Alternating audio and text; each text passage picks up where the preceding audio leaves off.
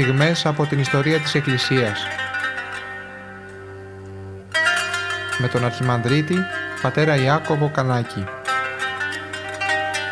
Πρωτοσύγγελο της Ιεράς Μητροπόλεως Γόρτινος και Μεγαλοπόλεως.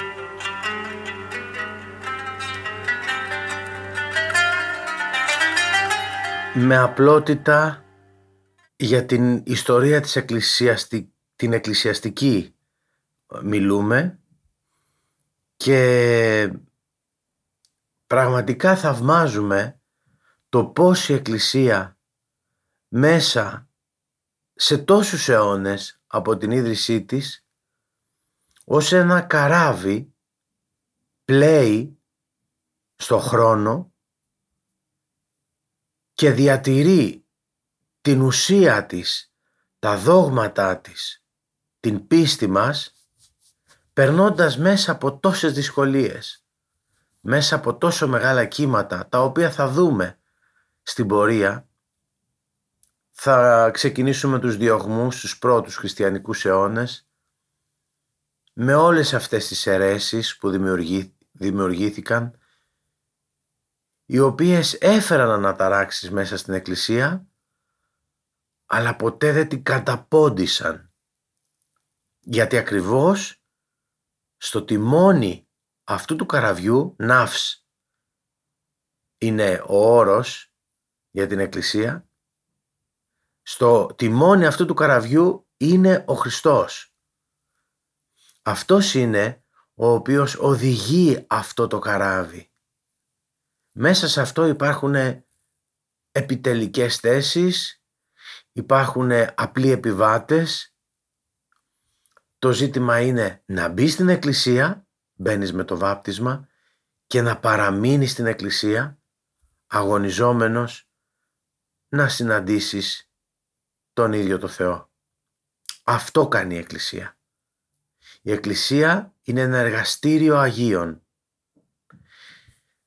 Βρισκόμαστε στα πρώτα χρόνια της Εκκλησίας περιγράφονται αυτά τα χρόνια με ένα τόσο ενθουσιαστικό πνεύμα. Οι Απόστολοι πραγματικά έχουν πάρει φωτιά αυτή την χάρη της Πεντηκοστής η οποία τους έδωσε τέτοια δύναμη, τέτοια όθηση να βγουν και να κηρύξουν και να πούν την αλήθεια που είδαν, τις αλήθειες που άκουσαν, ό,τι άκουσαν και όσα με τα χέρια τους ψηλάφισαν, δηλαδή τον ίδιο τον Χριστό. Έτσι λοιπόν οι Απόστολοι ξεκινούν τώρα αυτό το έργο.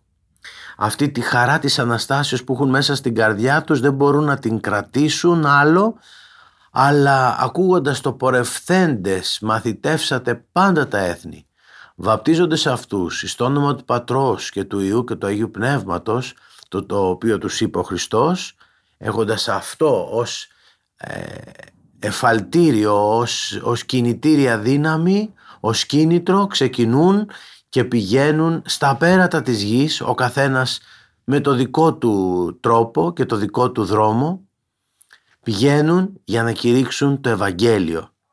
Την καλή είδηση ότι θάνατος πλέον δεν υπάρχει.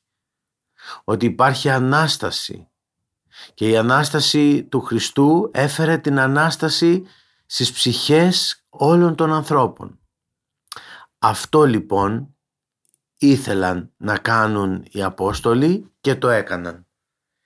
Και διάλεξαν ας πούμε ένα σημείο, ένα μέρος από, όλη την, από όλο τον κόσμο και όπως βλέπουμε μετά από τα συναξάρια τους, γιατί μέσα τα, η Καινή Διαθήκη δεν αναφέρει πολλές λεπτομέρειες ε, για το πού πήγε ο καθένας, μέσα λοιπόν, μέσα από, τις, ε, από την προσέγγιση τους, από το, από το ταξίδι τους αυτό,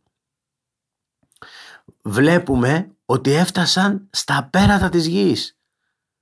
Έχοντας στην, στις αποσκευές τους μόνο αυτό, μόνο, μόνο αυτή τη θέληση η οποία τους έκανε να κάνουν και θαύματα ακόμα. Οι Απόστολοι θαυματουργούσαν ακόμα και με τη σκιά τους Αυτό είναι συγκλονιστικό. Δηλαδή πώς οι Απόστολοι με αυτή τη δύναμη που είχαν μπόρεσαν και μέσα σε εχθρικά περιβάλλοντα να μεταφέρουν αυτό το καλό μήνυμα, το μήνυμα του Ευαγγελίου, αυτή την καλή είδηση. Τις περισσότερες λεπτομέρειες για την πορεία αυτή των Αποστόλων την έχουμε από τον ε, την έχουμε ε, βρίσκεται στις πράξεις των Αποστόλων και στις επιστολές βέβαια μετά τον, του, του Αποστόλου Παύλου και τις άλλες επιστολές, τις καθολικές επιστολές ε, να πούμε ότι στο κέντρο στα Ιεροσόλυμα έμεινε ο Άγιος Ιάκωβος ο αδελφόθεος αυτός ήταν ο πρώτος επίσκοπος στα Ιεροσόλυμα. Πρόκειται για μια εμβληματική προσωπικότητα, μια πολύ δυνατή προσωπικότητα ο οποίος τώρα γίνεται επικεφαλής αυτής της εκκλησίας, του κέντρου δηλαδή των Ιεροσολύμων. Και πέραν αυτού εκτός από τον Απόστολο Ιάκωβο, τον αδελφόθεο έχουμε περιγραφές από, τις, ε, από την ζωή και τις περιοδίες των πρωτοκορυφαίων Αποστόλων έτσι όπως τους έχουμε ονομάσει τον Πέτρο και τον Παύλο. Οι δύο αυτοί Απόστολοι, ο Πέτρος και ο Παύλος, είναι που μας δίνουν για αυτούς έχουμε πολλές ε, λεπτομέρειες σχετικά με τη δράση τους, σχετικά με την ιεραποστολική τους έτσι διακονία μέσα στον κόσμο. Ε, το πνεύμα του Παύλου, να, να πούμε ότι ε, το, το πνεύμα του Αποστόλου Παύλου, ε, γιατί είναι αυτός ο οποίος πηγαίνει παντού, είναι αυτός ο οποίος φτάνει στα πέρατα της γης και φτάνει και στην Ελλάδα, στην πατρίδα μας. Είμαστε χριστιανοί επειδή αυτός ο, ο Ιουδαίος, ο, ο Παύλος έρχεται και, ε, και ε, μεταδίδει το μήνυμα το καλό στην πατρίδα μας. Θυμηθείτε αυτές τις ιεραποστολικές περιοδίες που περιγράφονται στην Καινή Διαθήκη. Αυτός λοιπόν ο Παύλος, το πνεύμα του ε, είναι τόσο ανοιχτό, ε, πιστεύει ότι πρέπει να κερδιθούν τα κέντρα, δηλαδή οι μεγάλες πόλεις, ε, σε αυτές πρέπει να μπει πρώτο το Ευαγγέλιο και όταν μπει μέσα σε αυτές το Ευαγγέλιο τότε εύκολα θα μεταδοθεί και στις μικρότερες τις επαρχίες. Βασικό του λοιπόν μέλημα είναι το Ευαγγέλιο να μπει, να κηρυχθεί μέσα στα μεγάλα κέντρα. Και από εκεί και πέρα, ε, επαναλαμβάνω, είναι εύκολο να μεταδοθεί ε, σε όλο τον κόσμο. Πώς θα την κάνει αυτήν την ε, ιεραποστολική του πορεία με τις περιοδίες που περιγράφονται στην Καινή Διαθήκη με απλότητα, με, ε, χωρίς θυσία, χωρίς κόπο, με πολύ κόπο, με πολύ θυσία, με πολλά ναυάγια, με, πολλής, με πολλούς ξυλοδαρμούς ακόμα. Στο τέλος δε, ακόμα και με το μαρτύριο που σφραγίζει την πορεία του. Θα πρέπει κάποιος οπωσδήποτε, εκτός από την Καινή Διαθήκη, να διαβάσει ένα κλασικό βιβλίο που αναφέρονται όλα αυτά. Είναι η πορεία, λέγεται Παύλος του Χόλσνερ, είναι ένα σπουδαίο κείμενο το οποίο πρέπει όλοι να έχουμε υπόψη μας γιατί, γιατί περιγράφει αυτές τις λεπτομέρειες που σίγουρα θα συνέβησαν ε, κατά την πορεία του αυτήν την, ε, την τόσο θυσιαστική όπως σας περιγράφω πορεία κυρίως προς τους εθνικούς. Ο Απόστολος Παύλος ε, είναι Ρωμαίος πολίτης, γι' αυτό και του δίνεται η ευκαιρία με άνεση να, ε, να περι, περιδιαβαίνει όλη την, την αυτοκρατορία και να κηρύττει μέσα σε αυτήν με ευκολία. Ε, θα, θα σας περιγράψω ε, κάποια πράγματα από τις περιοδίες του Αποστόλου Παύλου ο οποίος είναι όπως είπα κορυφαίος. Είναι, είναι το πρόσωπο εκείνο το οποίο έκανε τα πάντα για, για να μεταδοθεί αυτό το μήνυμα. Κάνει τα πάντα. Πραγματικά όταν διαβάζεις τις πράξεις των Αποστόλων και κυρίως και τις δικές του επιστολές βλέπεις την αμφισβήτηση που έκανε στο πρόσωπό του ακριβώς επειδή δεν ήταν εκ των 12 Αποστόλων τη συκοφαντία που δέχεται, τον πόλεμο που δέχεται, το ψυχικό αλλά που εκείνο συνεχίζει τον αγώνα του γιατί είπαμε ότι έχει μέσα στην καρδιά του πολύ μεγάλη φλόγα. Όταν ο Χριστός γεμίζει την καρδιά του ανθρώπου με τόση αγάπη, με τόση χάρη, είναι αδύνατο το Ευαγγέλιο, είναι αδύνατο ο, ο, άνθρωπος που κηρύττει το Ευαγγέλιο να μην ε, φτάσει μέχρι και αυτό το μαρτύριο όπως συνέβη και με τον Παύλο και με τον Πέτρο και με άλλους Αποστόλους οι οποίοι σχεδόν δέχονται κάποιοι από αυτούς και τον ίδιο, την ίδια ε, ποινή, τον ίδιο θάνατο όπως και ο διδάσκαλός τους ο Χριστός μας. Δηλαδή ακόμα και στη Σταύρωση έφτασαν οι Απόστολοι μιμούμενοι, σε αυτό, μιμούμενοι και σε αυτό ακόμα τον διδάσκαλό τους τον Χριστό.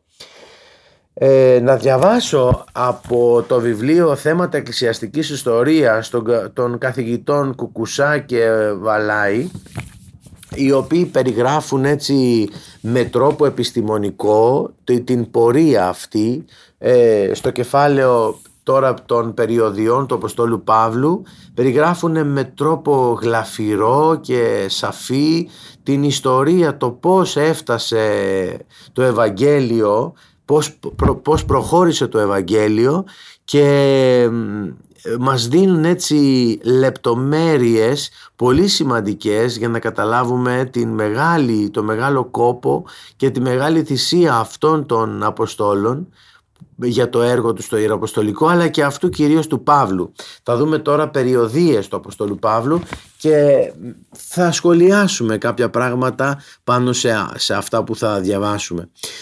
Η οριστική επίλυση του ζητήματος του Ευαγγελισμού των Εθνικών έδωσε τη δυνατότητα στο χριστιανισμό να διευρύνει τους ορίζοντες και τις προοπτικές του και να συμπεριλάβει στην Εκκλησία όλους τους ανθρώπους. Μάλιστα το Ιεραποστολικό έργο ανέλαβαν να διεκπαιρεώσουν οι Απόστολοι, όπως είπαμε.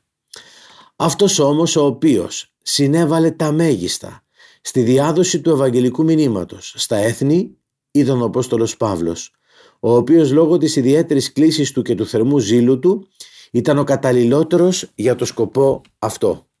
Ας μη λησμονούμε επίσης ότι ο ίδιος διέθετε την απαραίτητη εμπειρία αφού ήδη είχε κηρύξει με μεγάλη επιτυχία το λόγο του Χριστού στην Κύπρο και τη Μικρά Ασία κατά την πρώτη του περιοδία. Ακόμη ο Παύλος είχε το προνόμιο να κατέχει τον τίτλο του Ρωμαίου πολίτη. Γεγονός που του επέτρεπε να κυκλοφορεί στη Ρωμαϊκή Αυτοκρατορία με μεγαλύτερη ασφάλεια. Ο Παύλος, στηριζόμενος στην απόφαση της Αποστολικής Συνόδου, ε, ξεκίνησε το έργο της Ιεραποστολής στα έθνη. Έχοντας μαζί του το Σίλα. Είναι πολύ σημαντικό, αγαπητοί μου, να πούμε ότι οι Απόστολοι, οι μεγάλοι Απόστολοι είχαν και σημαντικούς συνεργάτες. Χωρίς συνεργάτες δεν μπορεί να προχωρήσει το Ιεραποστολικό έργο. Έχοντας λοιπόν μαζί του το Σίλα, περιόδευσε στη Συρία και την Κιλικία.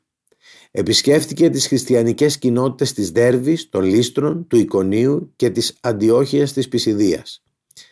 Συνέχισε τη δράση του στις περιοχές της Γαλατίας και της Φρυγίας, επιτυχάνοντας αξιόλογα αποτελέσματα, αφού ιδρύθηκαν νέες εκεί κοινότητες. Η δεύτερη περιοδία του Αποστόλου Παύλου θεωρείται πολύ σημαντική για τους Έλληνες και για τον ελληνισμό εν γέννη, διότι ο Απόστολος των Εθνών κήρυξε το λόγο του Ευαγγελίου στο σημερινό ελλαδικό χώρο. Συγκεκριμένα, όταν ο Απόστολος βρισκόταν στην Τροάδα εμφανίστηκε τη νύχτα σε όραμα ένας άνδρας Μακεδόνας ο οποίος τον προσκάλεσε να διαβεί στη Μακεδονία. Ακολουθώντας ο Απόστολος την πρόσκληση του άνδρα αυτού, κατευθύνθηκε στη Μακεδονία. Ειδικότερα κήρυξε ή διήλθε από τις παρακάτω πόλεις και περιοχές. Πήγε στη Σαμοθράκη, στην Άπολη, στους Φιλίππους, στην Αμφίπολη, στην Απολωνία, στη Θεσσαλονίκη, στη Βέρεια, στην Αθήνα, όπου μίλησε στον Άριο Πάγο. Μίλησε στην Κόρινθο. Εκεί παρέμεινε για 1,5 περίπου έτος, μέχρι δηλαδή το καλοκαίρι του 53 μετά Χριστόν.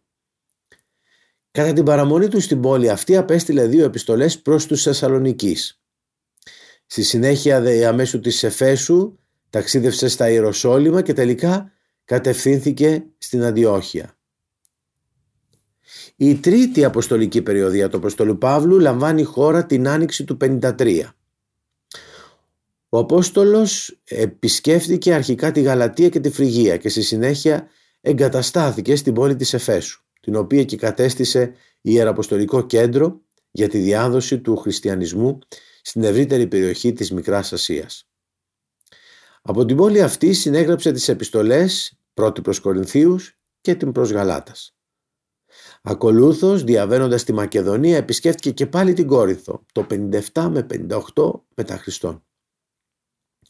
Ακολούθως, μέσω της ίδιας οδού, πηγαίνει στην Τροάδα και από εκεί, αφού πέρασε την Μίλητο και την Τύρο, κατευθύνθηκε στα Ιεροσόλυμα, όπου το επιφυλάχθηκε θερμή υποδοχή από τον Ιάκωβο, τον πρώτο επίσκοπο, τον Ιεροσολύμα, και το χριστιανικό εκεί πίμνιο. Συνελήφθη όμως και ύστερα από περιπετειώδης, ε, από ένα περιπετειώδες ταξίδι αφού το πλοίο του τον μετέφερε αφού που το πλοίο που τον μετέφερε να βάγισε στην Ίσο Μελίτη οδηγήθηκε στη Ρώμη όπου παρέμεινε υπό επιτήρηση για περίπου μία διετία από το 61 έως το 63 μετά Χριστόν. Κατά την παραμονή του στην πρωτεύουσα της αυτοκρατορίας του δόθηκε η δυνατότητα από τις αρχές να κηρύττει το Λόγο του Θεού, να δέχεται επισκέψεις και να συγγράφει επιστολές. Τελικά απελευθερώθηκε και ξεκίνησε για την τέταρτη περιοδία του. Σε αυτήν περιήλθε την Κρήτη, την Έφεσο, τη Μακεδονία, την Κόρινθο, την Νικόπολη και τη Μικρά Ασία. Είναι πάντως γεγονός ότι η τελευταία αυτή περιοδία του Παύλου αμφισβητείται από αρκετούς ιστορικούς και μελετητές της Καινής Διαθήκης διότι δεν περιλαμβάνεται στις πράξεις των Αποστόλων. Μάλιστα σε αυτήν την τέταρτη περιοδία εντάσσεται και η αμφισβητούμενη επίσης επίσκεψή του στην Ισπανία. Το βέβαιο είναι ότι ο Απόστολος πραγματοποίησε ιεραποστολικά ταξίδια μετά την απελευθέρωσή του από τη Ρώμη. Στο τέλος συνελήφθη και πάλι, το πιθανότερο στην Τροάδα της Μικράς Ασίας και οδηγήθηκε στη Ρώμη όπου τη φορά αυτή μαρτύρησε το 67 μετά Χριστόν. Ο Απόστολος Παύλος ήταν αυτός που με τη μακροχρόνια δράση του διέδωσε τον χριστιανισμό στα έθνη και του έδωσε οικουμενική διάσταση. Κατά τα ιεραποστολικά ταξίδια του ακολουθούσε την εξής τακτική. Αρχικά κήρυτε το λόγο του Χριστού στις συναγωγές. Αυτή ήταν η πρώτη του ε, επαφή. Πρώτα πήγαινε στις συναγωγές, στους συμπατριώτες δηλαδή, στους ομοειδεάτες. Όταν διαπίστωνε όμως ότι η απήξη του κηρύγματός του τις περισσότερες φορές ήταν μικρή, απευθυνόταν στους εθνικούς οι οποίοι αποδέχονταν με μεγαλύτερη ευκολία τις χριστιανικές αλήθειες. Παρέμενε κάποιο χρονικό διάστημα στις κοινότητες τις οποίες δημιουργούσε, δημιουργούσε πυρήνες και στη συνέχεια αφού εκεί τοποθετούσε υπεύθυνους πρεσβυτέρους για να συνεχίσουν το έργο του, κατευθυνόταν σε άλλες περιοχές. Αυτή, με αυτόν τον τρόπο κινήθηκε ο Απόστολος Παύλος. Ε, πήγαινε, έβρισκε ε, της πόλης θυμάμαι, θυμάστε κι εσείς ότι για την Αθήνα είπε είδε, είδε κατίδωλον την πόλη, γεμάτο είδωλα, κήρυτε, δημιουργούσε μια μικρή ομάδα χριστιανών, αυτοί που πρώτοι πίστευαν, ένα μικρό πυρήνα και από εκεί και πέρα αφού λίγο τους έδινε αυτό το φύσιμα του Αγίου Πνεύματος άφηνε κάποιον στο πόδι που λέμε άφηνε κάποιος στη θέση του και αυτός πορευόταν σε άλλο τόπο, σε άλλη περιοχή για να συνεχίσει το έργο του. Βέβαια, πολλές φορές συνέβαινε όταν έφευγε από ένα τόπο να, ε, να άκουγε ότι στον τόπο από τον οποίο έφυγε ε, οι ψευδάδελφοι ε, είχαν ήδη εναντίον του απλώσεις συκοφαντίες κλειδονιζόταν η πίστη αυτό των λίγων χριστιανών και αυτό τον ανάγκαζε να γράφει επιστολές. Όλες αυτές οι επιστολές που ξέρουμε, προς Θεσσαλονικής, οι προς Κορινθίους, οι προς Εφεσίους, όλες οι επιστολές έχουν κυρίως να κάνουν με ένα τέτοιο χαρακτήρα ή να διορθώσουν ε, την αλήθεια, δηλαδή να επανορθώσουν, ε, να επανορθώσει τα πράγματα ως έχουν ή κάποιο, και κάποιο άλλο κατηχητικό διδακτικό χαρακτήρα. Όμως εκτός από τον Απόστολο Παύλο υπάρχουν και άλλοι οι οποίοι ε, απόστολοι, απόστολοι όπως ο Πέτρος που ανέφερα πριν οι οποίοι και αυτοί διδάσκουν το Λόγο του Θεού μαρτυρούν ε, ε, για το Ευαγγέλιο και ας κάνουμε μία αναφορά και σε αυτούς πάλι διαβάζουμε από το ίδιο βιβλίο. Από τους άλλους Αποστόλους, ο Πέτρος, σύμφωνα με την παράδοση της Εκκλησίας, δίδαξε το Λόγο του Θεού και μαρτύρησε μαζί με τον Παύλο. Στο σημείο αυτό πρέπει να τονίσουμε ότι η παράδοση της Δυτικής Εκκλησίας θέλει τον Απόστολο Πέτρο να εκτελεί χρέη επισκόπους στην πρωτεύουσα της Αυτοκρατορίας για 25 περίπου έτη.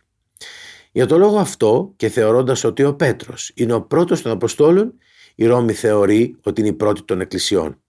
Βέβαια, ενώ το μαρτύριο του Αποστόλου στη Ρώμη είναι γενικά αποδεκτό στην Εκκλησία, χωρίς να ελείπουν και άλλες αντίθετες απόψεις, η διακονία του στην Επισκοπή της Ρώμης αποκλείεται για πολλούς και διάφορους λόγους. Αρχικά, διότι η λειτουργία των επισκόπων την περίοδο εκείνη είχε οικουμενικό και όχι τοπικό χαρακτήρα. Στη συνέχεια, διότι ε, κανείς από τους πρώτους επισκοπικούς καταλόγους της επαρχίας αυτής δεν καταγράφει ως επίσκοπο ε, της Ρώμης τον Απόστολο Πέτρο. Αναφερόμαστε στον κατάλογο που περιλαμβάνει ο Ειρηναίος στο έργο του Καταερέσεων, ο οποίος θεωρεί ως πρώτο επίσκοπο Ρώμης τον Λίνο, ενώ ανάλογα συμπεράσματα συνάγονται και από το έργο του Υπολίτου Ρώμης, το οποίο μεταφέρει ο Ευσέβιος στο έργο του Εκκλησιαστική Ιστορία.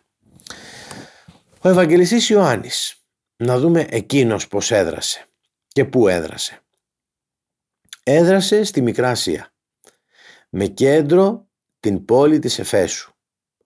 Από την πόλη αυτή εξορίστηκε στην Πάτμο, στην οποία, το ξέρουμε σύμφωνα με την παράδοση, έγραψε την αποκάλυψη του Ιωάννη, την αποκάλυψή του.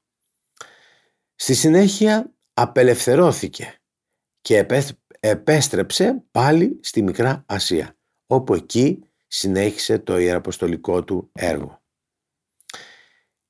Αλλά και άλλοι Απόστολοι διέδωσαν το λόγο του Κυρίου σε όλο τον κόσμο, όπως είπαμε.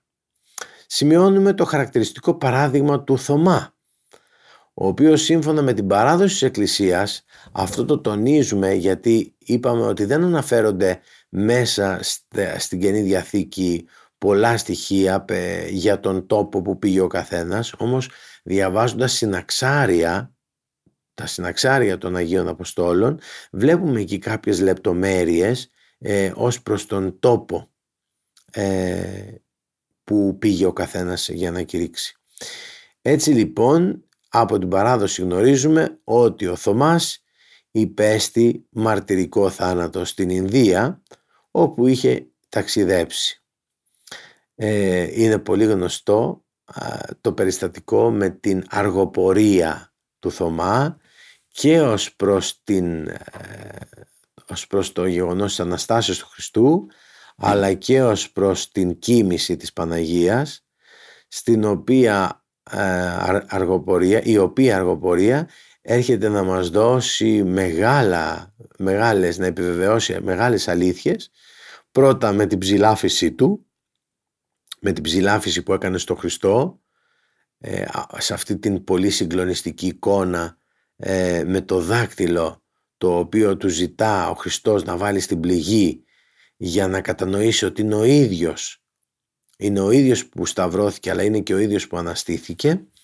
Και βέβαια το άλλο που αναφέρεται σχετικά με την κοίμηση της Παναγίας ο οποίο, κατά το οποίο ε, γεγονός ε, έρχεται ο Απόστολος καθυστερημένα στην, ε, για την εορτή της Παναγίας και μετά από τρεις μέρες ανοίγοντας τον τάφο ε, είδαν όλοι ότι η Παναγία μετέστη στους ουρανούς. Επίσης ένας άλλος πρωτοκορυφαίος ε, Απόστολος είναι, πρωτόκλητο το ονομάζουμε, είναι ο Ανδρέας, ο οποίος θεωρείται ε, ιδρυτής της Εκκλησίας της Ρουμανίας. Εκτός τώρα, εκτός, εκτός των Αποστόλων, το Λόγο του Χριστού διαδίδουν και άλλες ομάδες πιστών. Αρχικά οι προφήτες, οι οποίοι στην εποχή της Καινής Διαθήκης είχαν μια αποστολή εντελώς διαφορετική από εκείνη των προφητών της Παλαιάς Διαθήκης. Αυτοί της Παλαιάς Διαθήκης είχαν ως σκοπό και ρόλο την προετοιμασία του λαού για τον ερχομό του Μεσσίας στον κόσμο καθώς και τον έλεγχο του λαού και των αρχόντων όταν παρέκλειναν από το δρόμο του Θεού. Στη νέα περίοδο οι προφήτες αποτελούσαν τους συνεχιστές του έργου των Αποστόλων. Δηλαδή βλέπουμε τη διαφορετική διακονία που έχουν οι προφήτες. Εδώ δεν προετοιμάζουν το λαό για να υποδεχθούν τον Μεσσία, αλλά συνεχίζουν το έργο των Αποστόλων. Ασκούν και αυτοί ιεραποστολικό έργο. Το αξίωμα αυτό εμφανίστηκε ήδη από την Αποστολική περίοδο όπως αφέστατα αναφέρουν ο Απόστολος Παύλος και οι πράξεις των Αποστόλων. Βέβαια υπάρχει μια διαφοροποίηση μεταξύ των Αποστόλων και των προφητών. Οι πρώτοι, οι Απόστολοι, επιλέχθηκαν από τον ίδιο τον Ιησού Χριστό, ενώ οι δεύτεροι από το Άγιο Πνεύμα. Το έργο πάντως των προφητών ήταν σε γενικές γραμμές το ίδιο με εκείνο των Αποστόλων, δηλαδή η διάδοση του Ευαγγελίου, το βάπτισμα, η μετάδοση των δωρεών του Αγίου Πνεύματος, η οργάνωση των εκκλησιών, των ενωριών και οι χειροτονίες των πιστών. Αξίζει να σημειωθεί ότι μαζί με τους προφήτες υπήρχαν ακόμα οι Ευαγγελιστές και οι διδάσκαλοι. Τα χαρίσματα, αυτά τα αξιώματα στο χώρο της Εκκλησίας τα καταγράφει με σαφήνεια ο Απόστολος Παύλος. Πάντως, σε γενικές γραμμές διαπιστώνουμε ότι ο ρόλος τους υπήρξε σημαντικός των προφητών και, και βοήθησαν τα μέγιστα στην αύξηση και την ανάπτυξη της Εκκλησίας του Χριστού. Δεν πρέπει όμως να λησμονούμε σε καμία περίπτωση ότι βασικό ρόλο στη διάδοση του χριστιανικού κηρύγματος διαδραμάτισαν και άλλες χριστιανικές ομάδες. Αναφέρουμε για παράδειγμα χριστιανούς οι οποίοι για επαγγελματικούς ή άλλους λόγους ταξίδευαν ή βρίσκονταν σε διαφορετικές ε, περιοχές, σε διάφορες περιοχές της Ρωμαϊκής Αυτοκρατορίας. Ποιοι ήταν αυτοί; Πρόκειται για εμπόρους, στρατιώτες, δούλους, φυλακισμένους, ταξιδιώτες.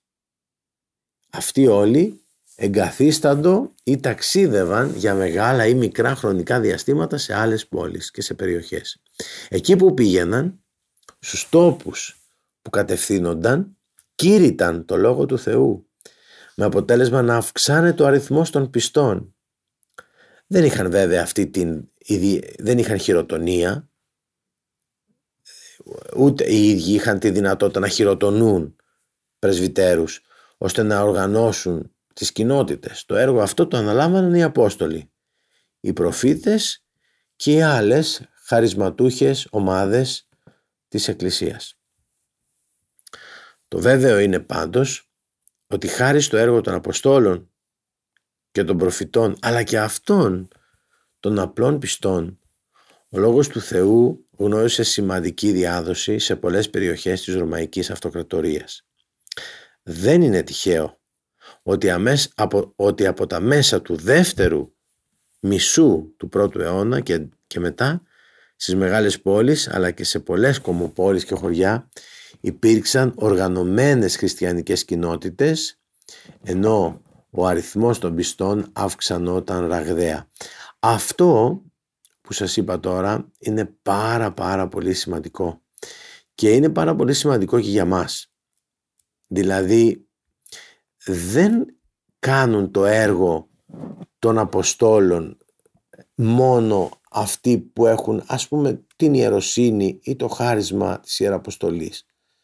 Ο καθένας από μας έχει αυτή την ευθύνη. Ο καθένας έχει αυτή την ευθύνη να μεταφέρει το καλό μήνυμα σε ένα κόσμο τόσο μπερδεμένο και κουρασμένο που το αναμένει, θα έλεγα το λαχταρά αυτό το μήνυμα. Και έτσι ο καθένας γίνεται ιεραπόστολος στο χώρο του, στον τόπο του, στους ανθρώπους που συναναστρέφεται, στο συγγενικό του περιβάλλον, στο φιλικό του ή επαγγελματικό περιβάλλον, πάντοτε με διάκριση, πάντοτε με προσοχή, πάντοτε με σκοπό να μην φέρει τον άλλον σε δύσκολη θέση, αλλά ταυτόχρονα να μην τον αφήνει και στην άγνοια. Έτσι λοιπόν, το μήνυμα των Αποστόλων και των υπολείπων λαϊκών μελών της πρώτης αυτής εκκλησίας είναι, χρειάζεται να το δούμε κι εμείς. Ο καθένας από τη μεριά του να γίνει ιεραπόστολος. Ο καθένας έχει ανθρώπους με τους οποίους συναναστρέφεται. Κάμια φορά με το ίδιο του το παράδειγμα. Άλλες φορές με ένα διακριτικό λόγο. Προσφέροντας ένα καλό θεολογικό βιβλίο. Ποτίζοντας την ε, κίνηση όλη αυτή με την προσευχή του. Τότε θα έχουμε καλά αποτελέσματα. Και τότε θα συνεχίσουμε αυτή την αλυσίδα που είναι αδιάκοπη αυτή την αδιάκοπη αλυσίδα από τον ίδιο τον Χριστό ο οποίος χειροτονεί τους 12 Αποστόλους, αυτοί τους μαθητές τους και φτάνουμε μέχρι και τη σημερινή εποχή. Πέραν της όμως της ιεροσύνης αυτής μιλούμε και για την γενική ιεροσύνη που έχουν οι πιστοί. Έχουμε ε, ευθύνη ε, ο καθένας στον τόπο που βρίσκεται, στο χώρο που βρίσκεται να μεταδώσει αυτό το μήνυμα. Κυρίως με τη ζωή του, λιγότερο με τα λόγια του. Μετά από αυτό το, μετά από αυτή την αναφορά σχετικά με την ε, δράση, με την πορεία των Αποστόλων ε, σε διάφορα μέρη της οικουμένης. Ε, μπορούμε να προχωρήσουμε τώρα στα, στα δύσκολα. Ποια δύσκολα; Ήδη η Εκκλησία διώκεται. Βρισκόμαστε στα πρώτα χρόνια βέβαια, αλλά ήδη η Εκκλησία διώκεται και από τους Ιουδαίους, οι οποίοι ας πούμε δεν είναι ανοιχτοί να δουν ε, αυτό το, αυτή την οικουμενική διάσταση που έχει το Ευαγγέλιο αλλά από την άλλη μεριά δέχονται οι χριστιανοί και τα πειρά και τον πόλεμο από τους εθνικούς. Βρίσκονται σε μία αυτοκρατορία η οποία δεν είναι δεκτική στο νέο αυτό μήνυμα και έτσι ξεσηκώνεται ένας διωγμός εναντίον της Εκκλησίας. Και έτσι η Εκκλησία θα κοσμείται την εποχή εκείνη με τα αίματα των μαρτύρων. Φαίνεται κάπως περίεργο αυτό, αλλά είναι η αλήθεια. Ο στολισμός της Εκκλησίας είναι οι μάρτυρές της. Και συμβαίνει κάτι. Όταν η Εκκλησία διώκεται, τότε και θριαμβεύει. Είναι πολύ σημαντικό αυτό που γινόταν στα χρόνια, στα χρόνια αυτά, τα πρώτα, τα χριστιανικά. Πίστευαν οι διώκτες των χριστιανών ότι επειδή είναι λίγοι χριστιανοί, με μία επίθεση εναντίον αυτών των λίγων ε, θανατηφόρα. Δηλαδή με, την, ε, με, με τον μαρτυρικό θάνατό τους θα έβγαζαν από τη μέση και τον ίδιο το Χριστό και το Ευαγγέλιο. Γίνονταν όμως κάτι εντελώς διαφορετικό. Γινόταν το ακριβώς αντίθετο. Όπως έπεφτε το αίμα των μαρτύρων επάνω στο χώμα αυτό το αίμα γινόταν δυνατό και έκανε άλλους ανθρώπους να, να πυρπολούνται από τη χάρη του Θεού και να θέλουν αυτοί να γίνουν χριστιανοί. Θυμηθείτε πόσες φορές έχουμε μάρτυρες που εορτάζουν καθημερινά. Πόσες φορές έχουμε μάρτυρες οι οποίοι βλέποντας το μαρτύριο και την πίστη των, των, των πρώτων μαρτύρων και αυτοί ζητούσαν να μπουν μέσα στην εκκλησία και τότε το να μπει στην εκκλησία σήμαινε ότι είσαι υποψήφιος για θάνατο. Μετά όταν η εκκλησία γίνεται επίσημη θρησκεία του κράτους ακόμα και προνόμια δέχεται κάποιος όταν μπαίνει μέσα στην εκκλησία. Τώρα όμως στα χρόνια των διωγμών όποιος πλησιάζει και θέλει να γίνει μέλος της Εκκλησίας τότε γνωρίζει εκ των προτέρων ότι είναι υποψήφιος για θάνατο.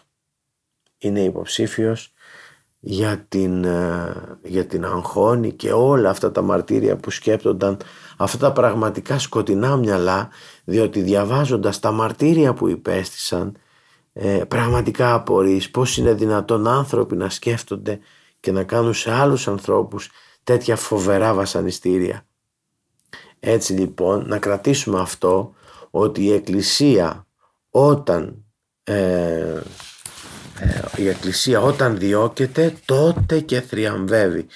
Πόσους μάρτυρες, πόσους χιλιάδες μάρτυρες έχουμε που αν ενώναμε το κοινό τους μαρτυρικό αίμα θα κάναμε πραγματικά ποτάμια. Τι ενέπνε αυτούς τους ανθρώπους που ίντουσαν από διαφορετικές κοινωνικές τάξεις, με διαφορετική παιδεία, σε διαφορετικά μέρη. Τι είναι αυτό που συνέδε όλους αυτούς τους ανθρώπους και έφταναν ακόμα μέχρι και το Σταυρόπολη. Δέχτηκαν σταυρικό θάνατο ή άλλα φρικτά βασανιστήρια. Τι είναι αυτό που ενώνει η κοινή αγάπη στο Χριστό; Είναι αυτή που ενώνει όλους τους μάρτυρες και τους κάνει μεταξύ τους αδέλφια. Θα προχωρήσουμε λοιπόν και θα πούμε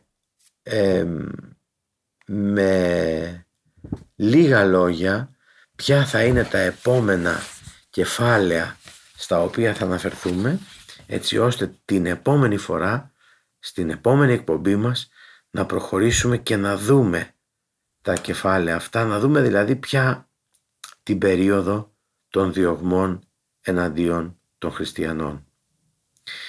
Όπως είπα και πριν, ε, οι διωγμοί ξεκίνησαν από τη μεριά των Ιουδαίων.